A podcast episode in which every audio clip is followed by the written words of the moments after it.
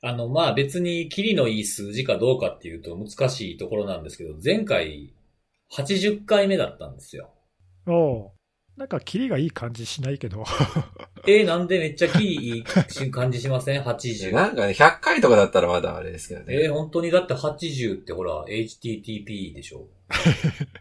うん。それぐらいじゃんえ、。H、え、80回やから HTTP とか HTTPS 周りの話をネギスさんがしたと思ってるんですけど、違ったんですかねそうそういや。全全然全くの偶然です。マジっすかだって、僕ぜ、あの、冒頭で話したネギシカップリングの話って実はアベックとかけてたんですけど、そうそう。それは気づいた。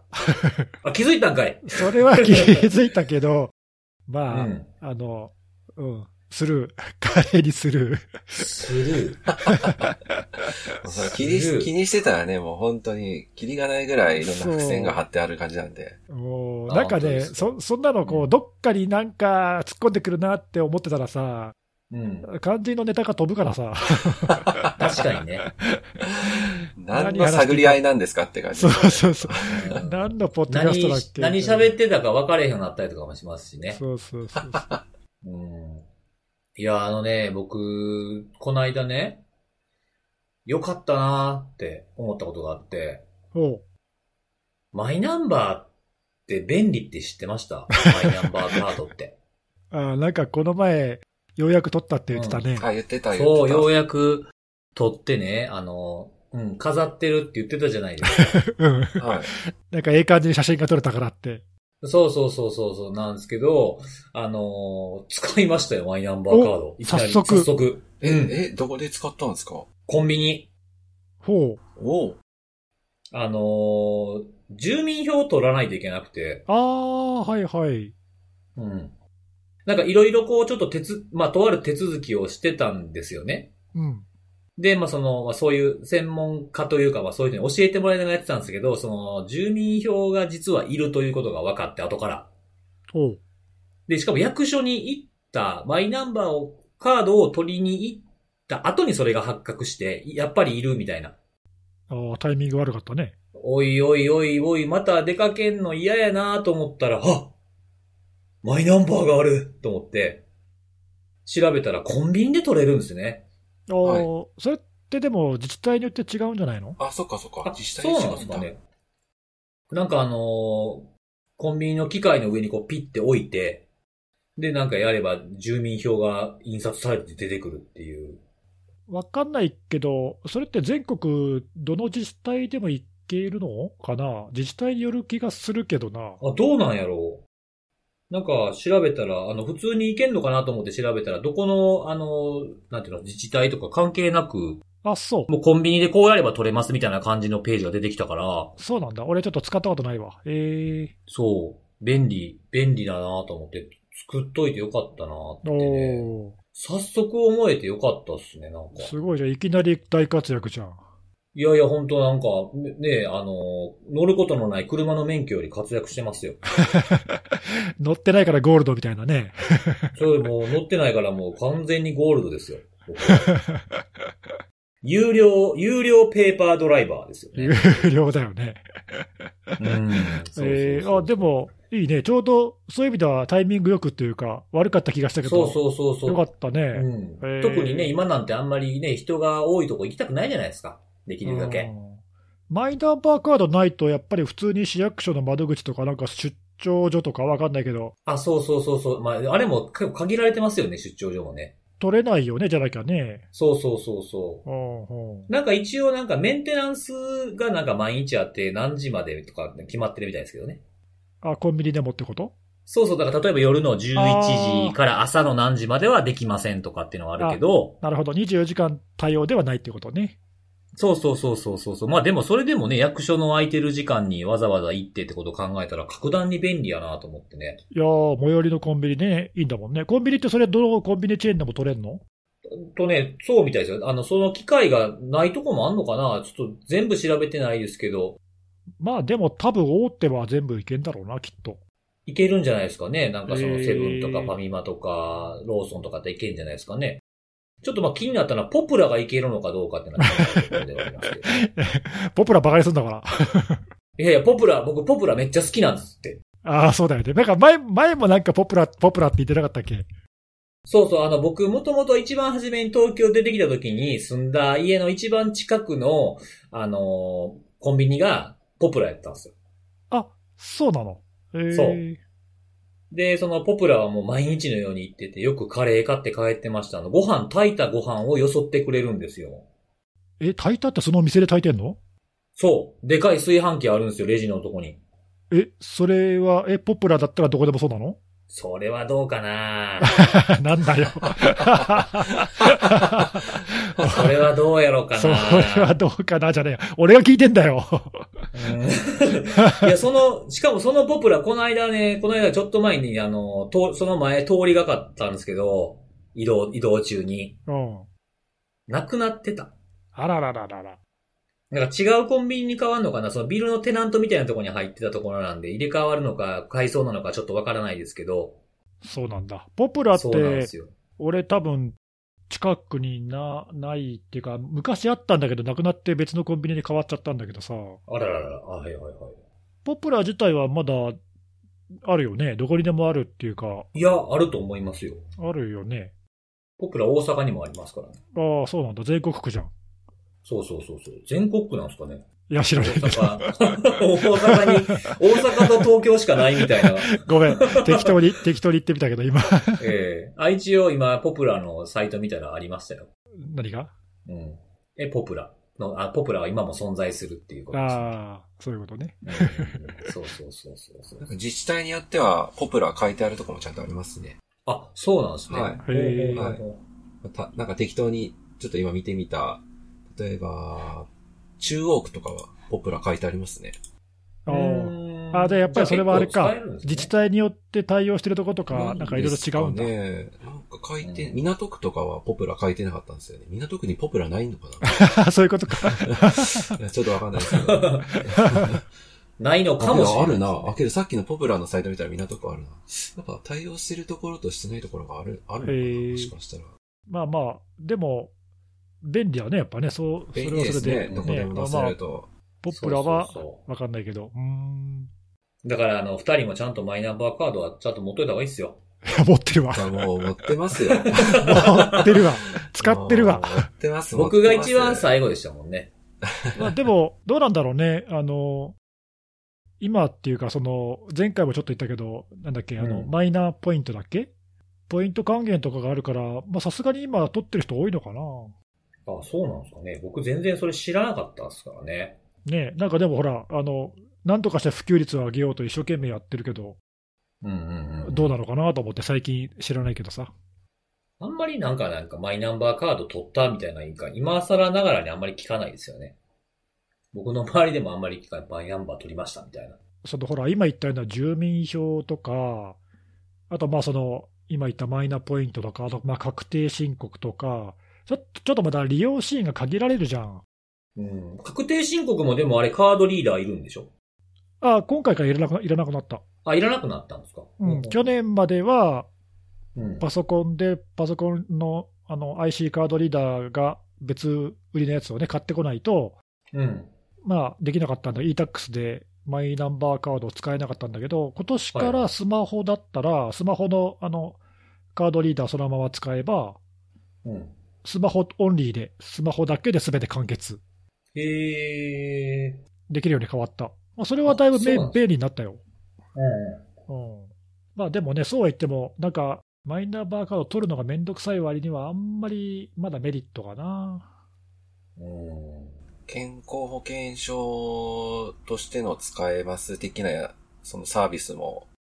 なんか、いきなりケチがついたみたいな感じで、少しあなあんか延延期かなんかでしたっけ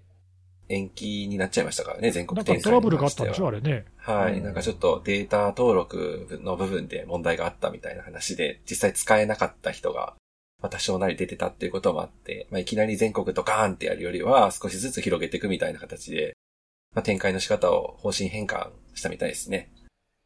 となると、まだまだ先は長いね。そうですね、ちょっとね。やっぱめんどくさいみたいなイメージが最初ついちゃったの結構大きいというか嫌ですよね。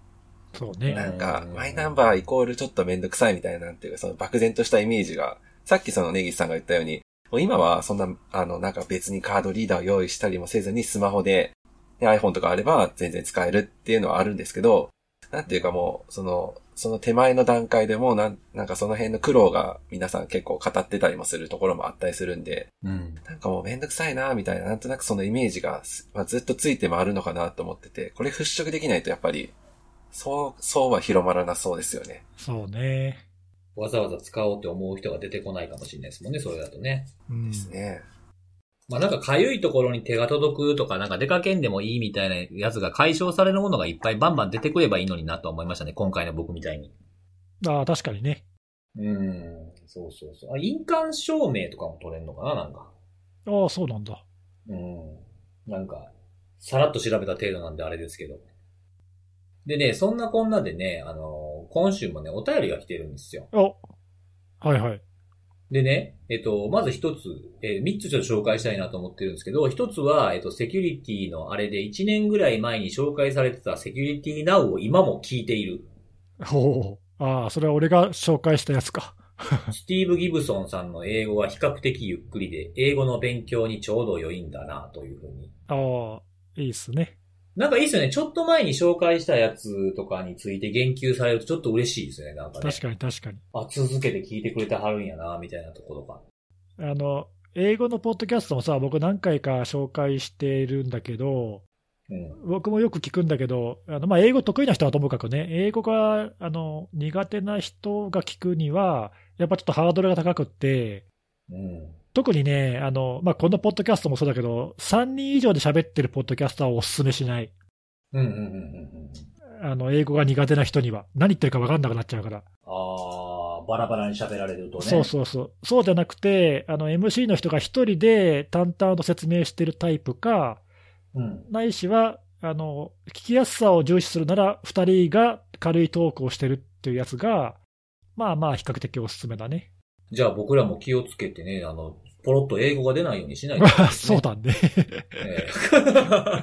はい。まあ、でも、嬉しいですね。はい。えうん、嬉しい嬉しい。で、あとその、ちょっと前に紹介したっていうやつで言うとね、あの、2週間前に紹介されたプリン、あの、滑らかプリン紹介したと思うんですけど、ああ、名刀なめらかプリン。そうそうそう。それをスーパーで見つけたので購入してみました。100円ちょいでこの美味しさはコスパ良すぎっていうね、おおお便りいただきました。なんか嬉しいな。なんかこの前に紹介したやつを思い出してくれて、これ多分スーパーで見かけてくれたんでしょうね。で、買おうってなったって、こういうのなんかちょっと心のどっかにこう、置いといてくれてるみたいな感じが結構すごい好きかな、僕。ー。そうね。俺もなんかね、あの、コンビニ最近行かないんだけど、まあ、たまにちょっと、お店、スーパーとか行く時あるんだけど、うん。まあ、チラチラ見てるんだけど、なかなかお目にかかれないんだよな。あれ、コンビニ行かなきゃダメかな。どうなんすかね、あれ、なんか。あのー僕がよく行くコンビニとかもなんか、あんまり人気ないんですよねって言われて。おおうん、なんかね、その、なくな、なんかこう、棚に並んでなかったりとかすると、今日、あの、僕結構その、し品物の入れ替えのタイミングに狙っていくんですよ。おおだからそうじゃないとし、品数めっちゃ少なかったりするじゃないですか。パンとかまだ来てないとかね。ああ、なるほどね。うん。なので行くんで、そのタイミングに行く行って並んでないと、あの、滑らかプリン今日もうないんすかねみたいなこととか聞いてたりとかすると、なんか人気ないんですよねとかって言ってたんですけど、最近なんか、毎回行ったら棚にめっちゃ並んでるんですよ。辻さん用 に、これ、か、ね、なんか別にまだ家に在庫あんねんけど、一個ぐらいは買って帰らなあかんみたいな気持ちになるん で、変な義務 感が。なんかね、か、これでまたなんかあいつあんだけ言うてたのに買って帰れへんのかみたいな空気も嫌やから、い最低でも一個は買って帰るようにはしてるんですけど。 どんどん溜ま るじゃん。あそうなんそう、どんどんね、消費していかないといけないっていうね。あ、なるほどね。そんな感じになってるんですけども。はい。あともう一つね、ちょっとこれあのーハッシュタグではなくてね、あのー DM でいただいたやつなんですけど、 DM で、おおそう、あの、ずーっとね、なんかこうく、あの、なコメントしよう、コメントしようと思ってたら、あの全然こう、か、なんていうのかな、書くタイミングがなくて、すごい量の DM を送ってくださったんですよ。でその中の、まあ、いくつか、いくつもあったんですけど、そのうちの一つをちょっと紹介したいんですが、ちょっと長めなんですけれども、えっと、これはあの、どの回というわけではないんですけれども、常々感じていることなんですが、困った時は専門家に相談という流れはよくあると思うけれども、IT 予算やセキュリティ対策予算が取れない組織の場合、身近に専門家がいることは稀で、なんか大手のセキュリティベンダーに相談を気軽にするのもなかなか現実的ではないという問題もあったりしますと。で、まあやり方としては間違いではないとは思うんだけれども、おそらく費用的な面で対応してもらうのは難しかったり、えー普段から取引のないところに突然相談を持ちかけられても良い解決にはならないのではないかというふうに想像しますという、お悩みのとこですかね、これは。あーそういう場合、どうしたらいいですかってことなのかな。そうですね。まあ、まあ、まあ、どうしたらいいかっていうのと、まあ、その、まあ、そういう現状もあるん、あるんですよね、みたいなことですね。まあ、なんか僕とかこの辺結構気にし、いつも気にしちゃうところもあるんで、できるだけなんかこう情報を発信したいなっていうふうなところと、情報共有みたいなことを言い続けちゃってたりとかするっていうのも、その、こういうところもあるんですよね。うん、でも、多分さ、そういう人の言ってる悩みっていうのは、多分個別にうん。こう状況が違うから、一般的な注意喚起の情報とか、情報共有ではおそらくマッチしないんじゃないのかな。個別に相談が受けられる専門家とか、そういう窓口とか、うん。な例えばそれって、本当だったらその公的機関とかが、ああ、はいはい。うん。あのまあ、一応そういう相談窓口みたいなのあるじゃない。ありますね。何かあった時にここに連絡みたいなさ、なんかの届け出窓口とかもあったりしますもんね。そうそうそう、うん、そういうところでまあ吸収できればいいんだろうけど、なかなかそれもね、こう行き届かなかったり、まあ、体制的に難しいとかね、そのうん。中小企業ってものすごい数あるからさ、まあ、ちょっと中小企業かどうか分かんないけど、例えばそういう予算が厳しいのが中小企業だとする仮にすると、大企業の比ではない数があるから、そうですね。うん、そういうところが多分そういうの困ってる、実際困ってるんだろうな。そう、そこ根深い、根深い問題やなと思うんですけど。そうね、まあ、難しいね、そのあの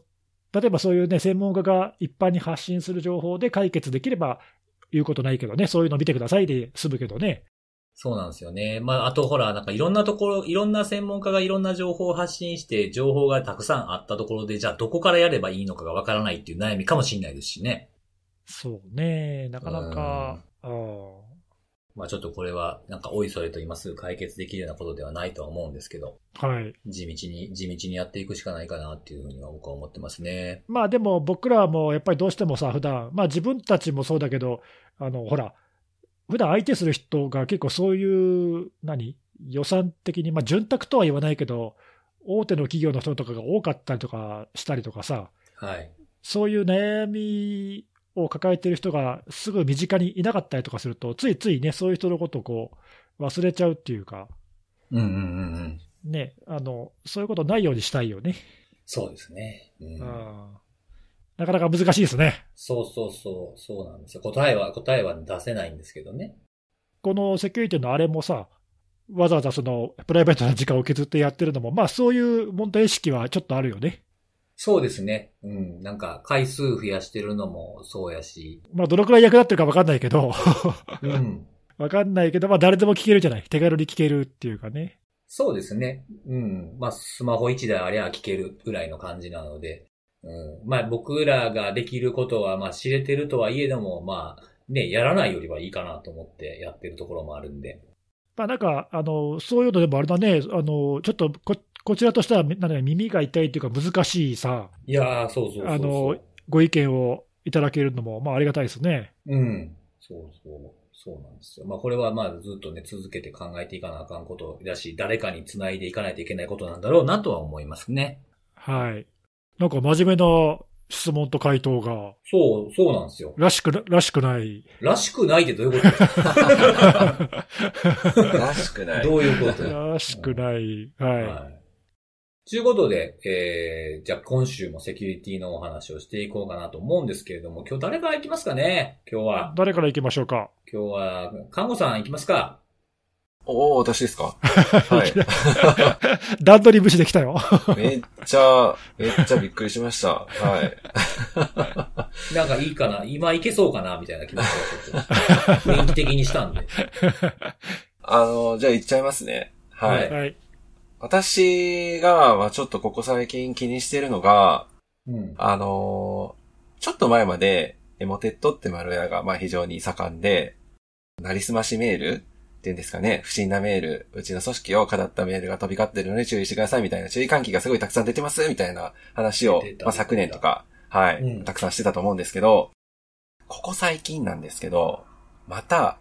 うちの組織のなりすましメール増えが、まあ、発生してますっていう、その注意喚起の掲示をしている組織が増えてるんですよ。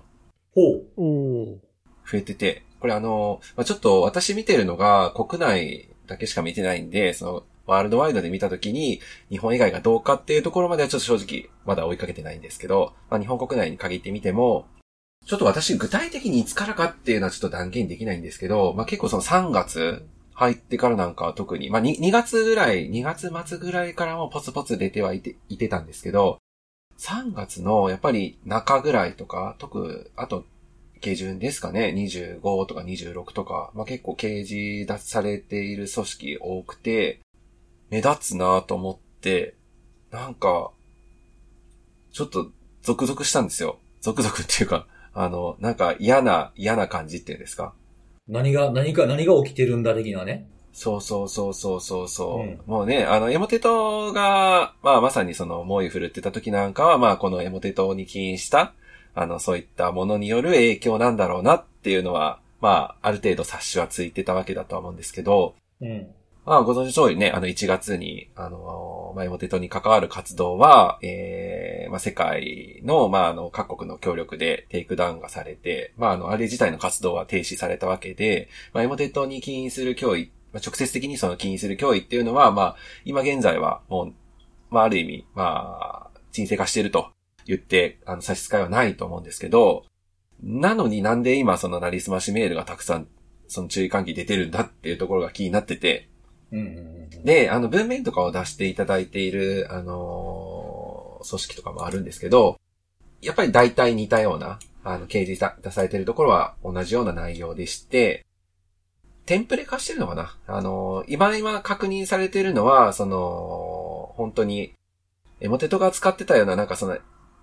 返信を装ったタイプとかではなくて、あのー本当に請求書系の、うん。おー。類の、はい、ものなので、まあそういう意味ではまだ、まだ見分けがもしかしたらつきやすいかとは思うんですが、その、メールの文中には具体的な、えー、会社の名前と、まああとなんか、架空、かか架空の名前って言ってるところもあったんですけど、あの、うん。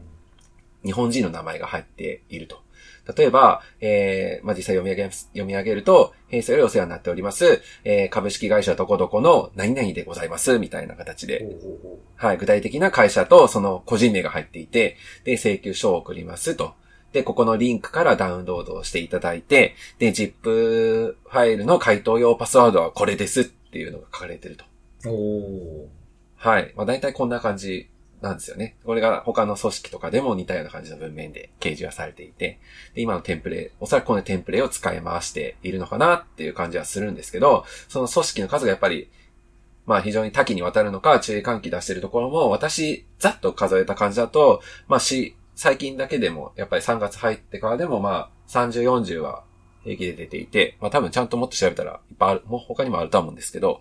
まあそのかなりの数が出てると。で、ここから、その何が起こるかって話ではあるんですけど、これちょっとまだ詳しいところが私もちょっと把握しきれてはいなくてですね、あのう、ん。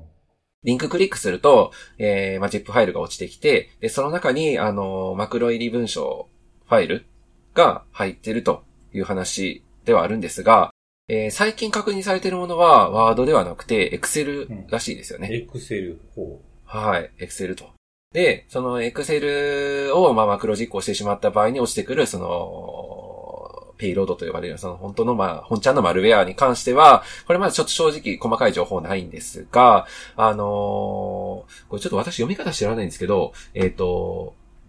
ベイザーっていうのかなバザーっていうのかなえっ、と、BAZAR っていう名前のマルウェアとの関連が、まあ今のところ疑われているというところではあって、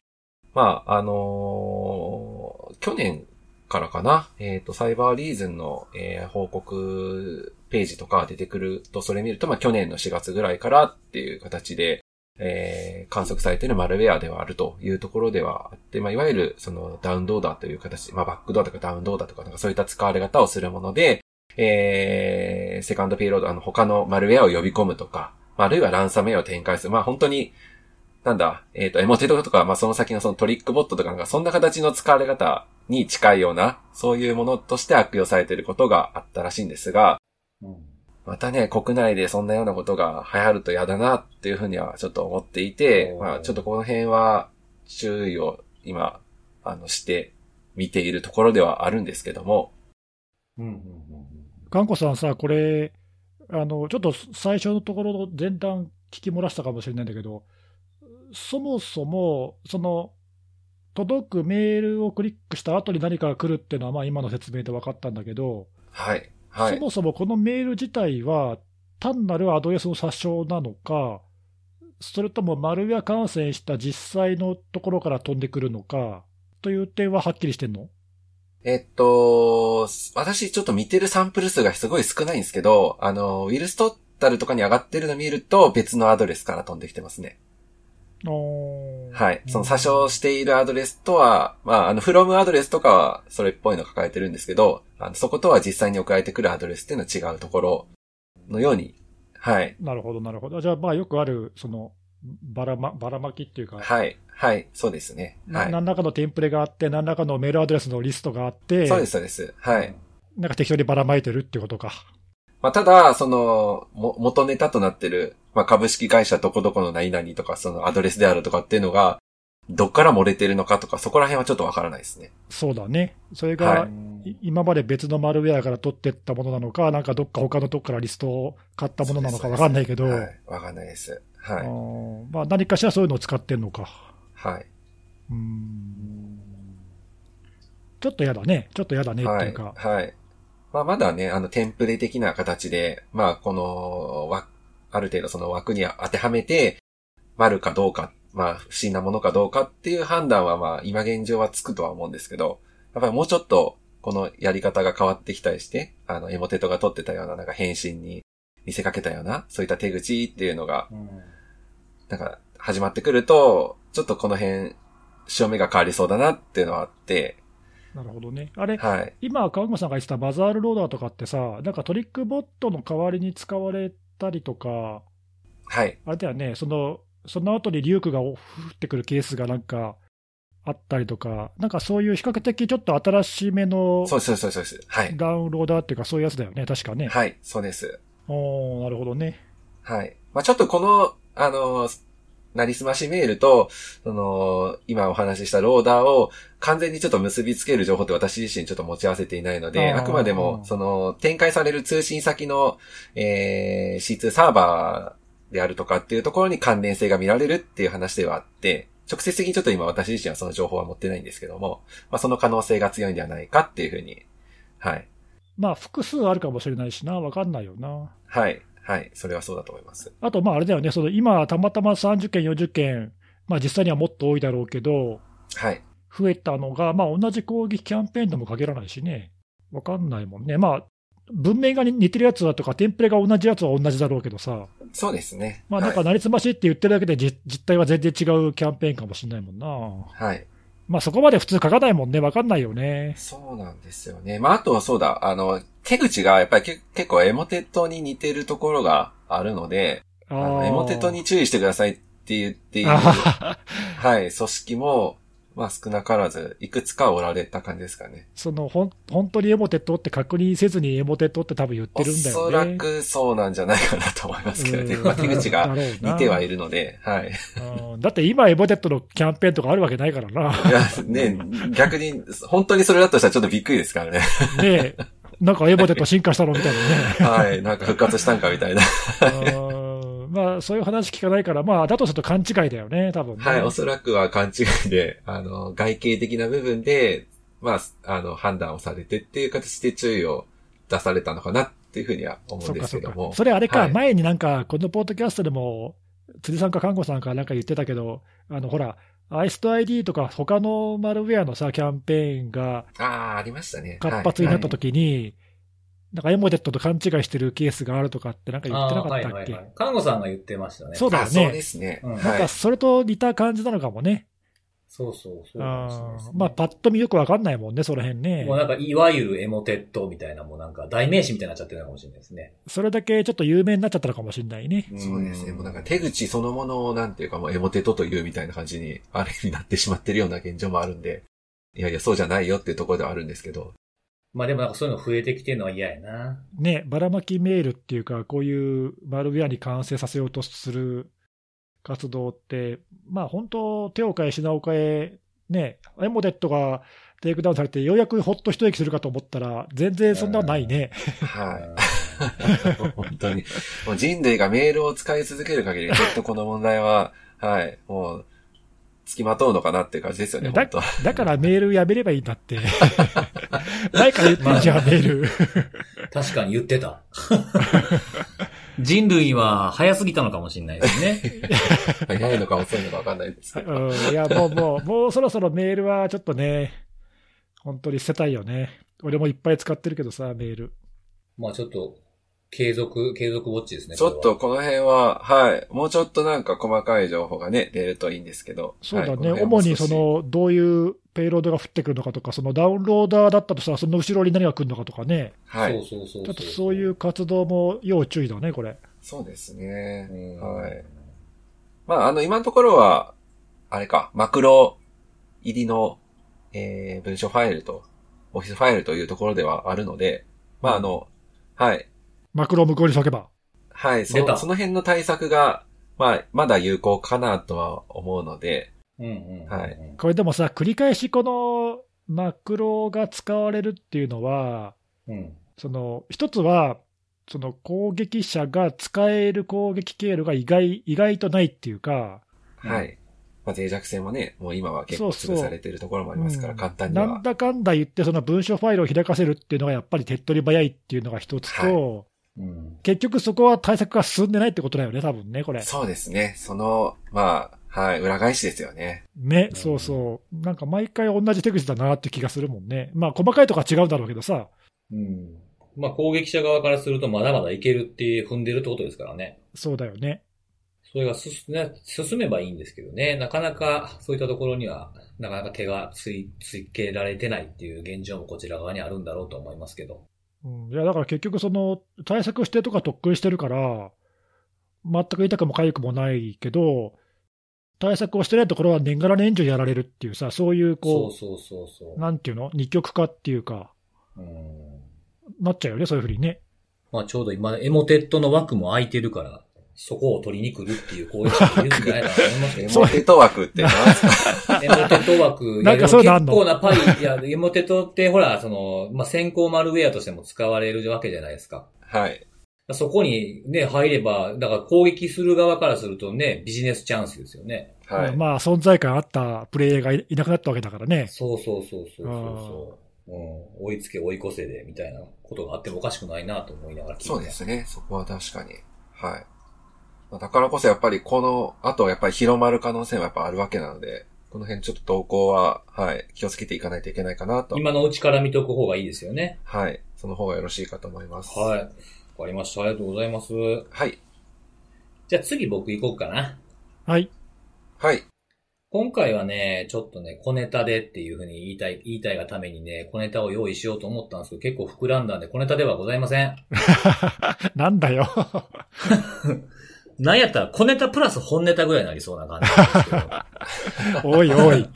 ええあのーまあ、ちょっと、ちょっとだけちょっとジャブの小ネタで、あの、前回ちょっと、い、あの、話そうと思って話せなかったやつを話したいんですけれども、はい、何ですか。あの、僕がたびたび紹介しているあの、コーブウェアってあるじゃないですか、ランサムの交渉とかやってくれる会社というか、そういう対策をしてくれるところがあって、レポートをいくつか今まで紹介してたと思うんですけど、うん。そこの2019年の記事で、その、まあ、リュークとソディノキビがこう広がっていく、広がっていってるので、あの、その2019年の第二四半期が、その、ランサムウェアの金額が3倍っていう、被害額が3倍っていう風になったっていうレポートがあったんですけども、それに突っ込みが入って、あの、記事が修正されたということがありました。最近修正されたのそうですね。先、前回の収録ぐらいなんで、1、2週間の話なんですけど、修正がされたのは。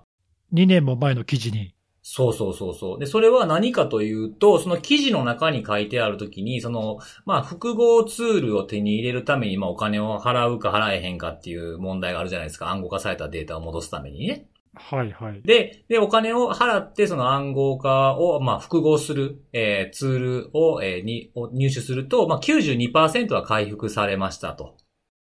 で、そこから、もうさらに掘り下げて、リュークと、その、ソリノキビ、まあ、いわゆるリビ、リビルですね、に関して言及してあったんですけど、リュークに関しては、データの回復率は比較的低くて、まあ、だいたい87%ぐらいと。で、えーソリのキビリビルはほぼ100%でしたっていうことがその記事にはもともと書かれてあったんですよ。おううん。でも、それは、あの、リビルからすると、あの、うちこんだけちゃんと戻りますっていう、その、広告として使われてたらしいんですよ。リビルが。おううちはこんな風にも認められてますみたいなのを使われてるぞっていう風なツッコミが入ったらしくて、そのなんか被害に遭ってる人たちにそのお金を払わすのを促すような目的に使われてしまうっていう風なものがあったので、そうじゃないですよっていう風に記事に修正が入ったと。ああ、なるほど。 なかなかそれは難しいね。そうそうそうそうそよくさ、あの、DDoS とかの脅迫でもそれあるし、う。うん。ランサムウェアでもさ、あの、まあ、後部ウェアに限らず、例えば、よく記事書いてるブリーピングコンピューターとか、うんうんうん。あの、まあ、そういう、そういう著名なメディアっていうかね、著名なブログサイトとかそういうところって結構攻撃者側の、あの、参照してるんだよね。そうですね。あー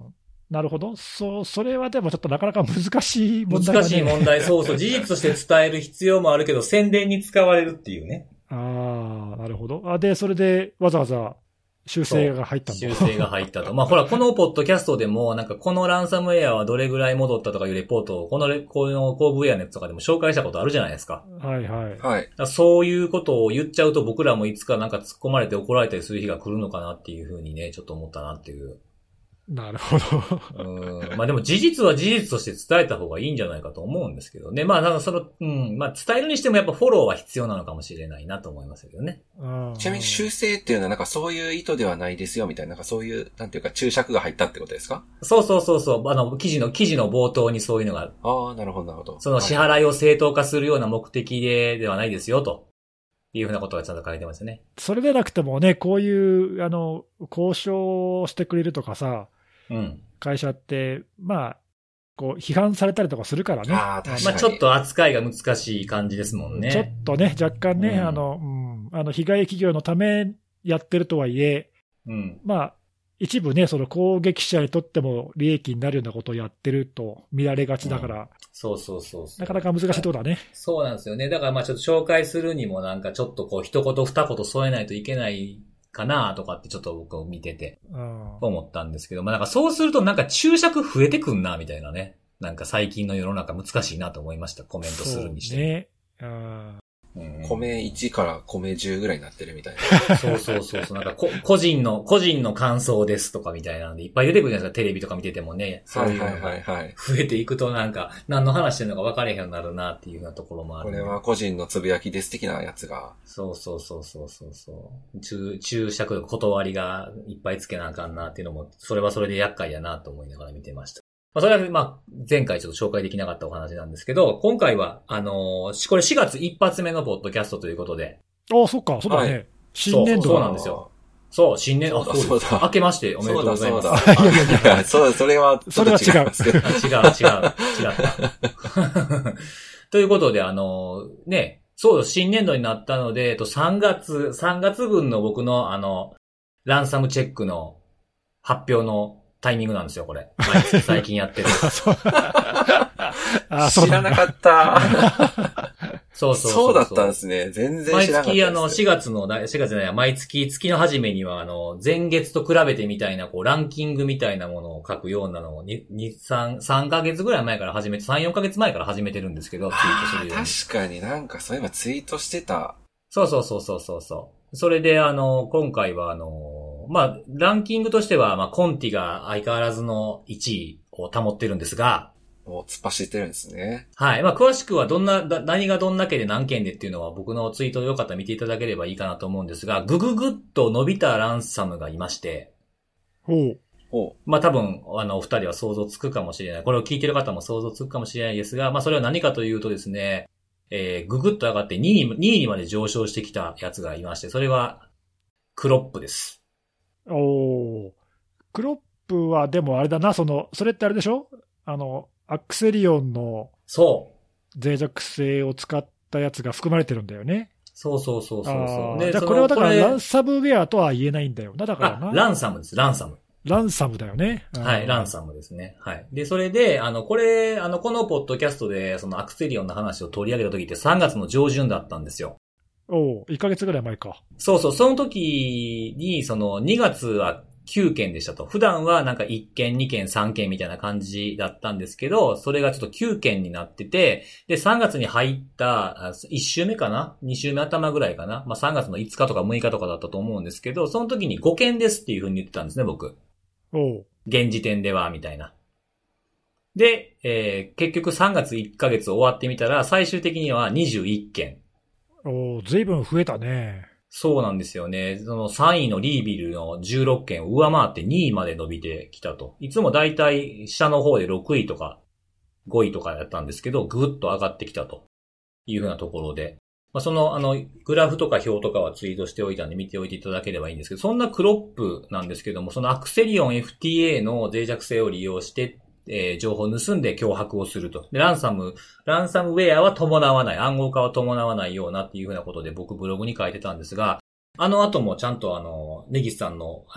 言いつけを守ってですね、えー継続ウォッチを、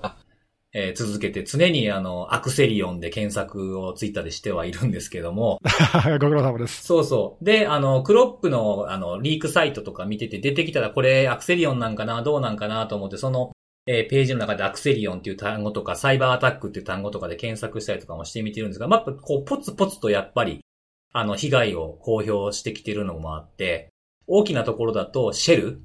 はい。なんか先週、その話したね。うんうん。うん。で、多分クロップじゃないかっていうふうに多分ネギさんがおっしゃってたと思うんですけど、まあ、やっぱりクロップだったと。はいはい。で、その後またあの、被害公表をして、あの、リリース文を出しているところが、結構大学が多くて、ポツポツ出てきていて、えーカリフォルニア大学とか、あとはスタンフォード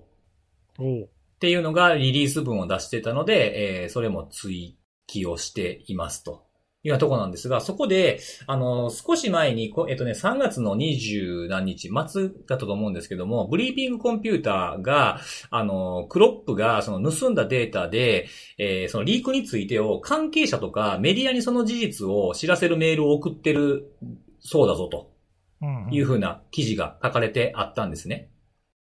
で、あのー、被害企業の一つである、ボンバルディアっていう、まあ、飛行機とか、そういう輸送系の、あの、機器をつ製造、機器を製造している会社があるんですけど、ここがそういうことをされてたっていうふうに記事で取り上げられてたんですよ。うん。で、その、まあ、ジャーナリストに知らせたりとかっていうふうなことをして、あんまりこう、望んだ効果が出なかったのか、その、ボンバルディアの顧客に対して、あんたたちの情報がリークされるよ、いいのみたいな感じのメールを送信するっていうふうなことをやってるって。いうふうなことが書いてあったんですよ。それ結構、その今回その追加した、えっ、と、カリフォルニア大学のサイトにも、そういうことが書かれてあって、関係者にそういうメールを送ってるけど、そのメールが来たらちゃんとここに知らせてくださいね、みたいなリリースが出ていたと。なかなかこう、支払いとか交渉のテーブルに乗るように促すような、こういう手口が、あの、結構出てきてるんだな、っていうふうなところが、まあ、今月の気になったポイントでした。これ、どっち、どっちなんだろうっていうかさ、被害企業の支払う割合がこう減ってきたから、苦し紛れにこうこう攻撃側が、被害企業のその顧客に対しても、こういうのを送ってさ、プレッシャーをかけるようにって、なんかもう苦し紛れにやっているのか、うん。まあ、ないしはこれがそれそれなりに効果があるっていうのがあるのか、うん。ちょっとわかんないなっていうかさ、うん。うん。これほら、あの、ブリーピングコンピューターの記事にも書いてあるけど、その届いたメールのサンプルがの載ってるけど、うん。うん。今すぐその自分の情報を守ってくれって、連絡取りましょうみたいな感じに、あとは被害組織にね。そうそう、プレッシャーをかけろっていうことをまあ促しているけども、実際にそういうことをやる人がどれぐらいいるかっていう話をね。そうそうそうそうそう、そうなんですよね。なんいや、なんかね、こう、いや、単単なる勘だけど、そんなにこれ効果ないような気がするんだけどなうんうんうんうん。わかんないけど、そうでもないのかななんか、どうなんですかね、こう、その顧客に送って顧客がわーわー騒ぐかっていうと、なんかそんなにっていうイメージ僕も持ってるんですよね、イゲさんと同じように。だからその、どっちかっていうと、その、なんか、試してる感じなのかなっていう気はしますけどね、どれが効果的なのか。そううね。ん。例えばなんかリークする前に、例えばメディアのジャーナリストに連絡するとかね。うん。うん。まあ、記事で大きく取り上げさせるとか。でもそれでもなんか、ね、払えっていう風に苦情を言う人ってどれぐらいいんのかなっていうのはちょっと感覚的にわからないですけど。ね。うん。そう。まあでも、これその、みこれ見るとさ、そのリークサイトに詳細なデータが載る前の段階で、うん。まあ、こういう圧力をかけて、交渉のテーブルにつかせようっていう、まあ、そういう戦略じゃない、そうです、そうです。ね、だから実際にこれで、まあ、被害企業がしぶしぶ交渉に応じてくれれば、まあ、公益側としては成功だろうけど、うん。なんかこう、なんとなくね、か勘だけど、苦し紛れっていうか、こうまでしないと、最近はだから、あまり成功率が、払ってくんない。そうそう、うん上がってきてないんじゃないかっていうか、払う人が減ってきてるのかなとかね、うん。うんなんかそういう感じもする、だからその、あの公益側がいろいろいろこう多角化してきてっていうかさ、公益手段をいろいろ変えてきてっていう、そういうプラスのイメージではなくて、なんかこう、追い込まれてるのかなっていう。うんうんうんなんかむしろマイナスのイメージかなって気がしたんだけどね。ああ、そうですね。僕もそう、そういう風な感じにもちょっと思いつつも、まあこれ、まあ他のランサムとかも、あの、ボイップで電話してくるとかっていうのもあるじゃないですか。リビルとかもそうですけど。うん。なんかそういうのもあるけど、まあ今回はほら、あの、暗号化したりとかはしてないから、システムにはそんなに影響ないじゃないですか。止まるとか、止めないといけないとかっていうのがないじゃないですか。ああまあそうだね。うん。だからこういう煽り方をしてるのかなっていうのもちょっと思いましたけどね。ああ、そうかそうか。普通の暗号化して鍵が欲しければっていう脅迫がないないから、その代わりにっていうことか。そうそうそうそうそうそうあそあまあね、うなんか、これとは別だけどさ、う。うん。前にあの、前にじゃないか。えっ、と、リービルはい。のアクターが、なんか、その協力者をああ、募集してたやつね。裏のけけ、うん、掲示板で募集とかしてて、なんか DDoS できる人とかね、なんか、あれあれそっちにもなんか手出すのみたいな、ちょっとそういう雰囲気を感じるような投稿をしてたりとか、うん。わかんないけど、い一見なんかさ、その、例えば、こういう被害企業の顧客に対しても、メールを送るだの、メメディアとか、そのね、ジャーナリストとかに送るだの、DDoS するだの、なんかいろいろ、あなんか多様な攻撃手段があるねって、一見見えるけど、うん。なんかね、 苦し紛れになんかやってるように見えないこともないなっていうか、なんとか、なんとかしない、なんとかしてお金を手に入れないとっていう風な焦りを感じるということですね。そうそう、なんか状況を打開するために、なんか無理やりいろんな手をひねくり出してるけど、あんまり効果が上がってないんじゃないかっていうふうに見えなくもないけどね。うんまあ、単純にやること増えるわけですからね。そうそうそうそ向こう側が。う。うん。もともと、まあ向こう側が儲かってんだったらやる必要ないし。うん。あと、まあなんかライバル企業にとかっていうのもあるかもしれないですけどね。ああ、情報、ライバルに売っちゃうぞみたいな。売っちゃうぞとか、いやもうそもそも渡しちゃうぞとかね。。ああ。うんそうやそういう脅しね、まあ、うんそうそう何が効くか分かんないけまあど、いろんなパターン考えられますけどね。そうだね、なんかうん今までみたいな単純な脅しでは通じなくなってるのかもね。かもしれないですね。そう。あでーあとね、そのね、このブリブリーピングコンピューターのところで、その実際に来たメールのスクショをなんか入手したのが上げてるんですけど、記事の中に。で、まあそのどこのやつかっていうのは書かれてなくて、なまあなあの、オンラインマタニティ医療品店の顧客にこういう戦術を使っていたクロップはっていう風に出してるやつがあって、そのスクショが貼ってあるんですけど、そのここにリークされてあるやつがあ、あリンクが貼られてるんですよね。そのリークサイトに。でそこがちゃんとね、あの、ドットオニオンじゃなくて、ドットオニオン、ドットドッグになってるところが、あの、細かいこと気使ってるなっていうね。誰でもすぐに見れるように、ああ。オニオンサービスじゃなくて、あの、代理で取ってきてくれるやつあるじゃないですか、ドットドッグってつければ、通常のブラウザーでも見れるようになってるわけですけど、そのリンクになってたっていうのがね、あ、ちゃんと、ちゃんと考えてるなっていうふうに思いました、見てて。すぐにアクセスできるように。いくつかあるそのオニオンサービスへのプロキシーサイトの一つってことよね。んそうそうそうそう。そういうところも書いてあってね。まあでもこれからまあいろんな、どんな苦し紛れでも何がヒットするかわかりませんからね。まあね、こういうのも、いや例えばあのアメリカとかだったらさその、うん。もしね、顧客がこういう状況を知らなかったとすると、うん。顧客を焚きつけることでさ、なんか訴訟とか、ああ、集団訴訟に。と発展とかか、うん、わかんないけど、まあなんか、それなりにプレッシャーがかかる状況があるのかもしれないし、うんうん。ちょっとまあ、わからんよね。そうですね。まあ、どういう顧客かにもよるかもしれないですよね。どういう毛色のサービスをやってる会社にはこの方が刺さるとかっていうのもあるかもしれないので、うん。はい。なので、これも合わせて引き続き見ておきますよ。はい。なんかね、敵もいろいろ考えてくるから、こう、そう。よく見とかないとね。そう、追従しておかないとね。はい。もうはい。僕からは以上でございます。はい。ありがとうございます。じゃあ最後、ネギさんでお願いします。えー、まあじゃあ今日、最後、軽めに、えーっと、このポッドキャストで、どれくらい前だったかな、ちょっと忘れたけど、1月か2月初めぐらいだと思うんだけど、一度紹介してるんですが、まあ、Google が報告している攻撃キャンペーンで、えーセキュリティ研究者を狙った、えー北朝鮮による攻撃がありましたっていうのを前紹介したよね、ここでね。あーあったあった、ちょっとドキッとしたやつ。そうそうそう。ネギさんがドキッとしたやつですよね。そうそうそうそう。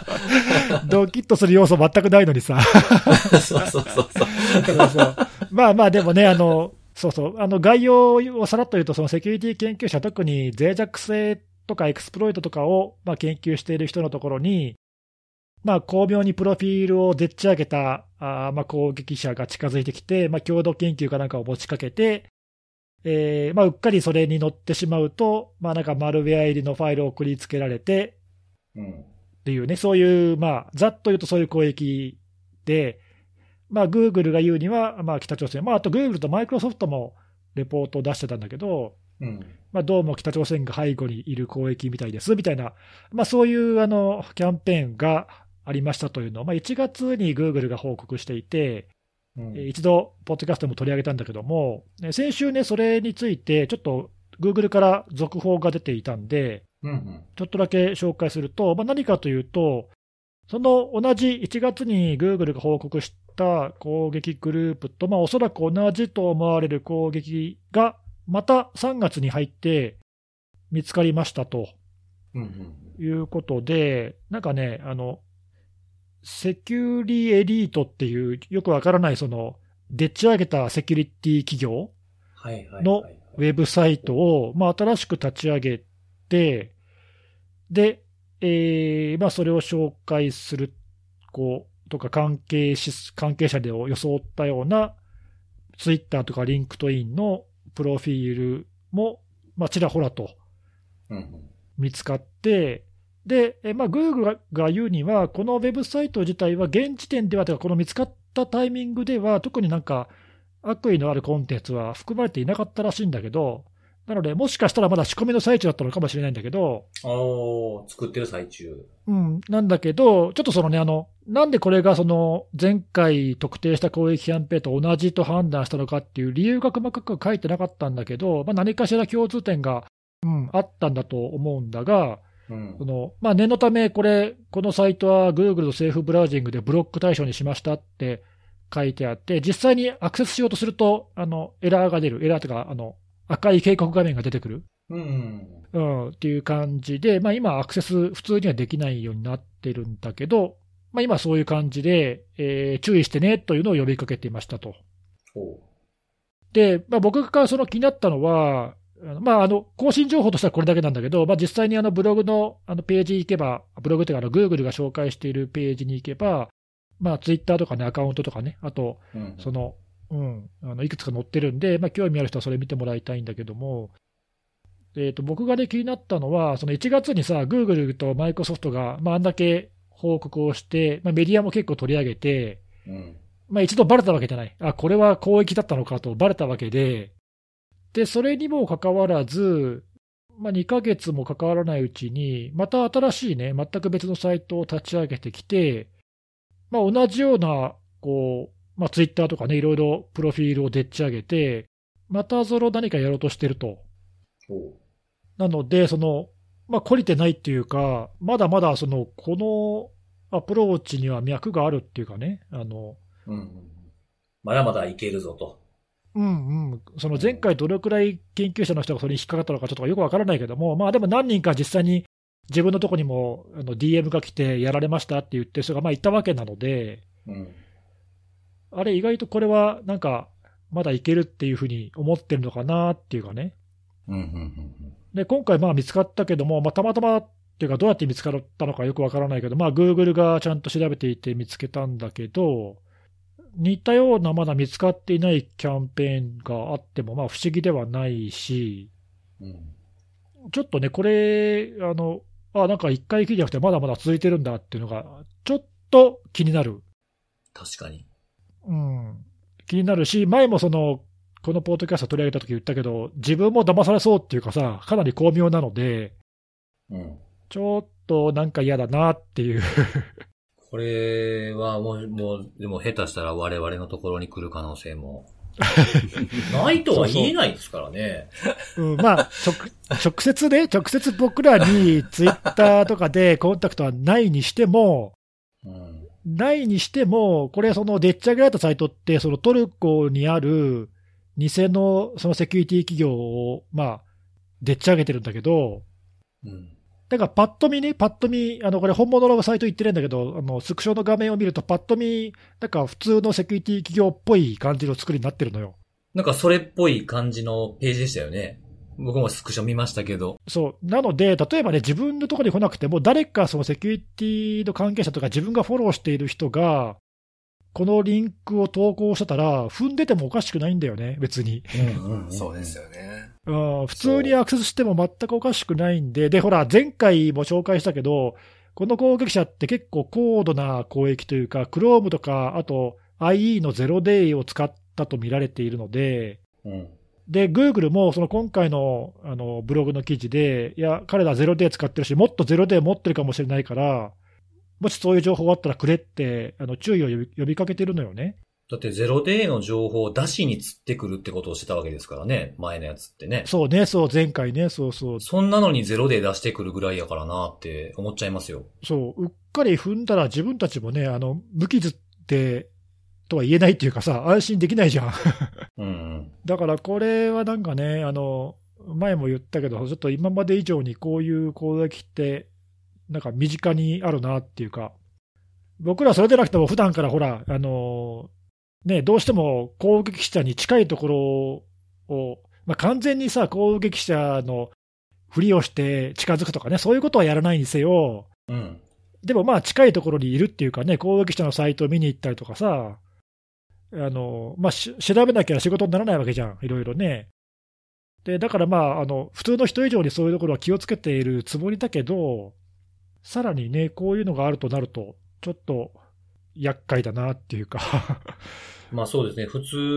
通に、その、なんとなくこう、ね、普通にインターネットを使うというよりは、そういったところに近いですもんね。我々は。そうなのよね。まあ、強いて言うと、自分のウェブサイトが DDoS されてしまうぐらいに僕は攻撃者に近い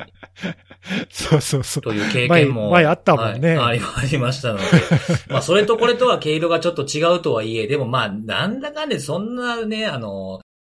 ゼロデーとか扱ってるわけじゃないから、けえへんわっていう気の緩みもこれはダメだと思うんですよ、僕は。あそうそう、うんあの、直接的なターゲットにはならないかもしれないけども、流れ弾に当たる可能性は十分あるなっていうかね、そうそうそうそう。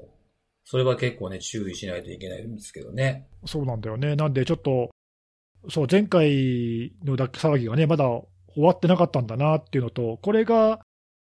まだ終わってないとすると、まだ引き続き起こる可能性、十分あるので、うんちょっとね、しばらくこういうタイプの攻撃に気をつけていかないといけないなっていう感じが。ツイッターのリンククリックするのにも気をつけないといけないっていうね。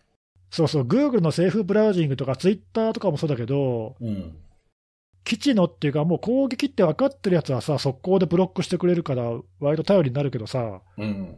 こういうね、そのまだ分かってないやつは、誰もブロックしてくれないからさ、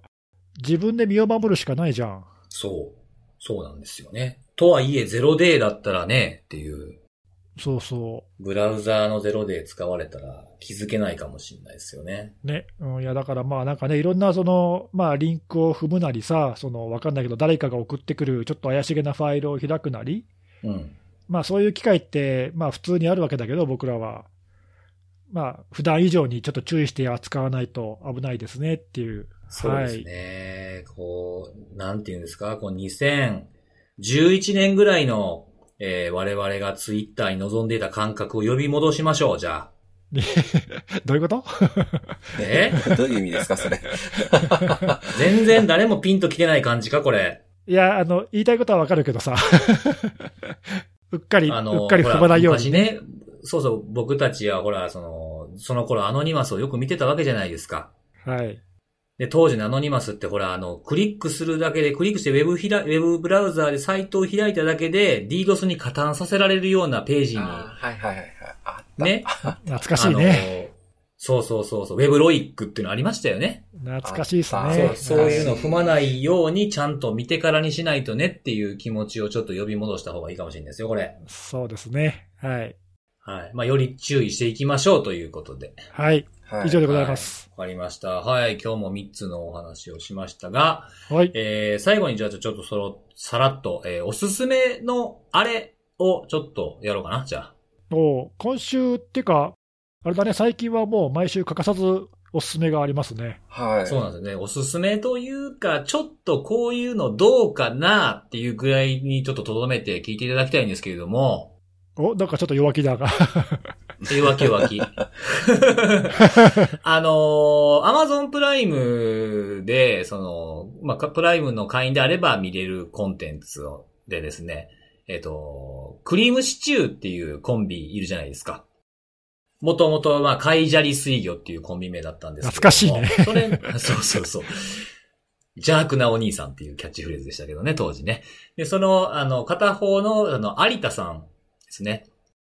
有田さんがやられてる番組で、有田と週刊プロレスとっていう番組があるんですよ。ほうほで、あの、これまあプロレスを題材、まあこの有田さんってすごいずっとプロレスファンの方で、でまあプロレスを紹介する番組なんですけど、この番組の形式がすごく面白くて、う。ほあのー一切プロレスの映像はで、映像というかその動画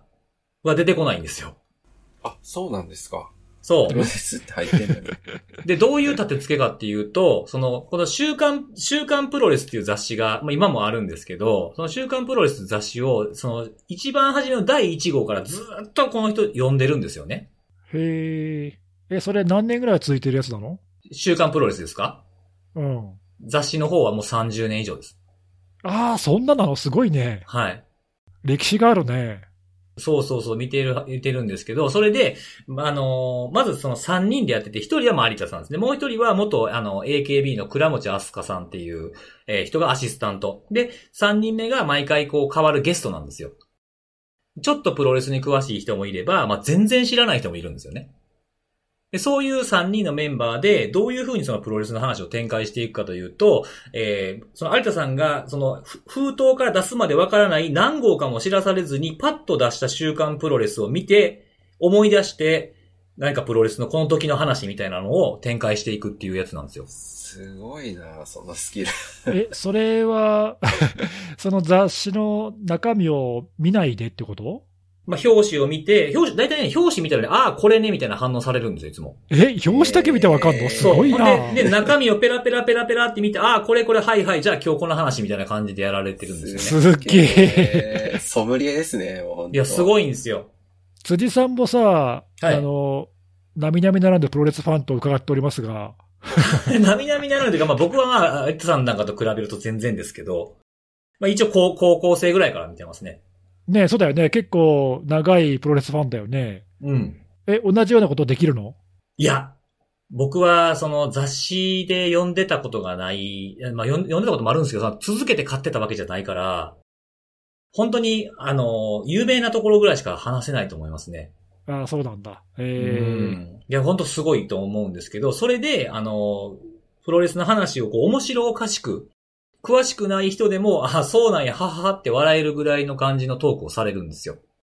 で、最後に、その、プロレスの、こうその回の教訓みたいなのを最後に言うんですね。ー、教訓教訓、その、この、この、たこの人とこの人の対決、この人とこの人の対決からのドラマから言える教訓みたいなことを毎回無理やりひねり出して言ってくれるんですよ。すごいなそうそうだ。そういうなんか話の立て付けとしてすごく面白いので、すごいなんか、なんていうのかな、映像とかも出さずに、まあ、ちょいちょい写真とかは出てくるんですけど、基本的にトークなんですよ。だからすごいプレゼン力やなと思って、そういうこう話の展開とかの勉強にもなるんじゃないかなっていうふうに思って、今日ちょっと紹介させてもらいました。本人が芸達したのもあると思うけど、あとはまあ、あれだね、プロレス本当好きなんだろうね、多分。いや、そうですね。あの、僕なんかより見てる範囲も全然違います。えー、すごいな。なんかでもそれ、似たようなことできそうだよね。僕らですかうん。まあ、プロレスは無理だけどさ。 例えば何すかネギ、ネギシ、ネギシとブリーピングコンピューターとみたいな感じで。とかさ、いや、なんか、セキュリティの、なんだ、あんまり有名な媒体ってないか。うんセキュリティの媒体、あーなんかそういう、なんか雑誌的な感じのものっていうのでずっと続いてるっていうのはないかもしれないですね。ないよね。なんか、いや、ちょっとそういうのがあればさ、なんか、この回何話したっけみたいな、あー、これ、こんなネタでしたよねみたいなのを みんなで、はいはいはいはいはい。それについて喋るとか、なんか意外にうん、過去、過去10年ぐらいだったらできそうな気がしたんだけど。 確かになんか、なんか、立て付け考えたらあるかもな。そう、雑誌があればね、できるんですけどね。そうそう。うんえー、いや、すごいな、でも。いや、すごいですね。あの、全くごめん、あの、プロレス自体には全く興味がないというか、見ないんだけど、うんうん。 見ないんだけど、その今の立て付けの話は面白そうっていうか、いや、すごいよくできてるし、これあの、しもうあの、配信全部終わってるんですけど、最終回を迎えたんですけど、2016年から2019年までやってるんですよ。あ今じゃあそれをもう一回、アマゾンプライムで見れるんだ。そうそうそう、あの、シーズン1からシーズン4のファイナルまで。へえ、でもそれだけ続くってことは人気のコンテンツだったんだね。ですね。そうそうそうそうそうそう。あとなんか、読者からの、あの、この話してほしいっていうのをガチャガチャでやって出てきたやつ喋るとかね。へえ。そういうのもやってますけど、まあ、どのくらいその準備してるか分かんないけどさ、多分その場でパッと言われても、すぐにトークできるぐらいのなんか蓄積っていうか、あるんだろうな。そうなので、こう、全、全部でね、あの、100話ぐらいあるんで、おうなんかざーっと見てもらって、あの、知ってる、なんか、そのレスラー自体はそんなに詳しくないけど、名前見たことあるな、みたいな人の話とか、ちょっとピックアップして見ていただくと、凄さがわかると思います、見ていただければ。へえう。ん、いい、まあ、僕もだから毎回こう見ながら楽しみつつ、まあ僕はプロレス好きやからその話自体も楽しめるんですけど、僕の知らん話もいっぱい出てくるんですよ。ああまあ、そりゃそうだろうね。そうそうそう。でも、それでもやっぱ楽しく見れるんですよね。話が面白いから。へえ、さすがだね、やっぱこう、ん。まあ、一流の芸人さんっていうか、やっぱ違うね、なんかね。やっぱ違いますね。だからそういう勉強にもなるのでいいんじゃないかなと。えー、辻さんはどっち、どっちに向かってんの どういうことどういうことどういうことえいやいやいや、そういうのを参考にしてさ、どこに向かってんのかなと思って。あいや、やっぱりそのなんかこう、どうやれば伝わるんやろうなとかっていうこととか、あとは、その、リーチできてない人なんで僕ね、そのテレビ番組で言うとね、あの、タモリクラブっていうのは本当にすごいなと思ってて。おーうん、あの、タモリクラブっていう番組が一番プレゼンテーションという意味ではすごいんじゃないかなと思ってるんですよ。あれでもタモリクラブがすごいっていうか、タモさんがすごいんじゃないのいや、でもやっぱ企画もすごいと思いますよ。そうなのかな、うん。ようそんなやつ思いつくな、みたいな企画とかも結構あったりするんですけど、あの番組のすごいところは、その、見始めた時に、はそんなん俺全然興味ないわって思ってても見てたらおもろなってくるんですよね。ああ、なるほど。ぐいぐい引き込まれる何か。そうそうそうそう。なんかこう、例えば今パッと思いついたやつやったら、あの、行き止まり研究家みたいな人が出てきたりとかね。うん。 あの、いろんな行き止まり、なんか行き、だから行き止まりにこう名前つけてるんですよ。なんかこう、何々型とみたいな。世の中いろんな人がいるね。そうそうそうそう。よくだから探しますね、そんな人。。そうそうそう。そういう人見つけてくるのもすごいじゃないですかすごい好きです本ね。当だよね。そうそうそうそう。だからそういうなんか見せ方、着眼点みたいなところをね、なかなかね、うまくコピーできないですけど、その見てていつもためになるなと思って、なんか自分もこれを何かに置き換えて、セキュリティで使われへんかなって思いながらね、タモリクラブもこの有田と週刊プロレスとも見てるなっていうとこです。なるほど。まあまあ、でもはい僕らもね、あの、ちょっと形とか全然分野は違うけどさ、はい。まあ、講演したりね、あの、パネルやったりとか、まあ、こういうポッドキャストやったりとか、まあ、そういうのなんか、面白おかしくではないかもしれないけど、いろいろ伝えることも仕事の一環だからな。うんうんうん。いろいそろうねなん、ですこう、はい。伝わりやすいというかさ、ぐいぐい話に引き込まれるっていうのは、うんまあ参考にした方がいいかもね。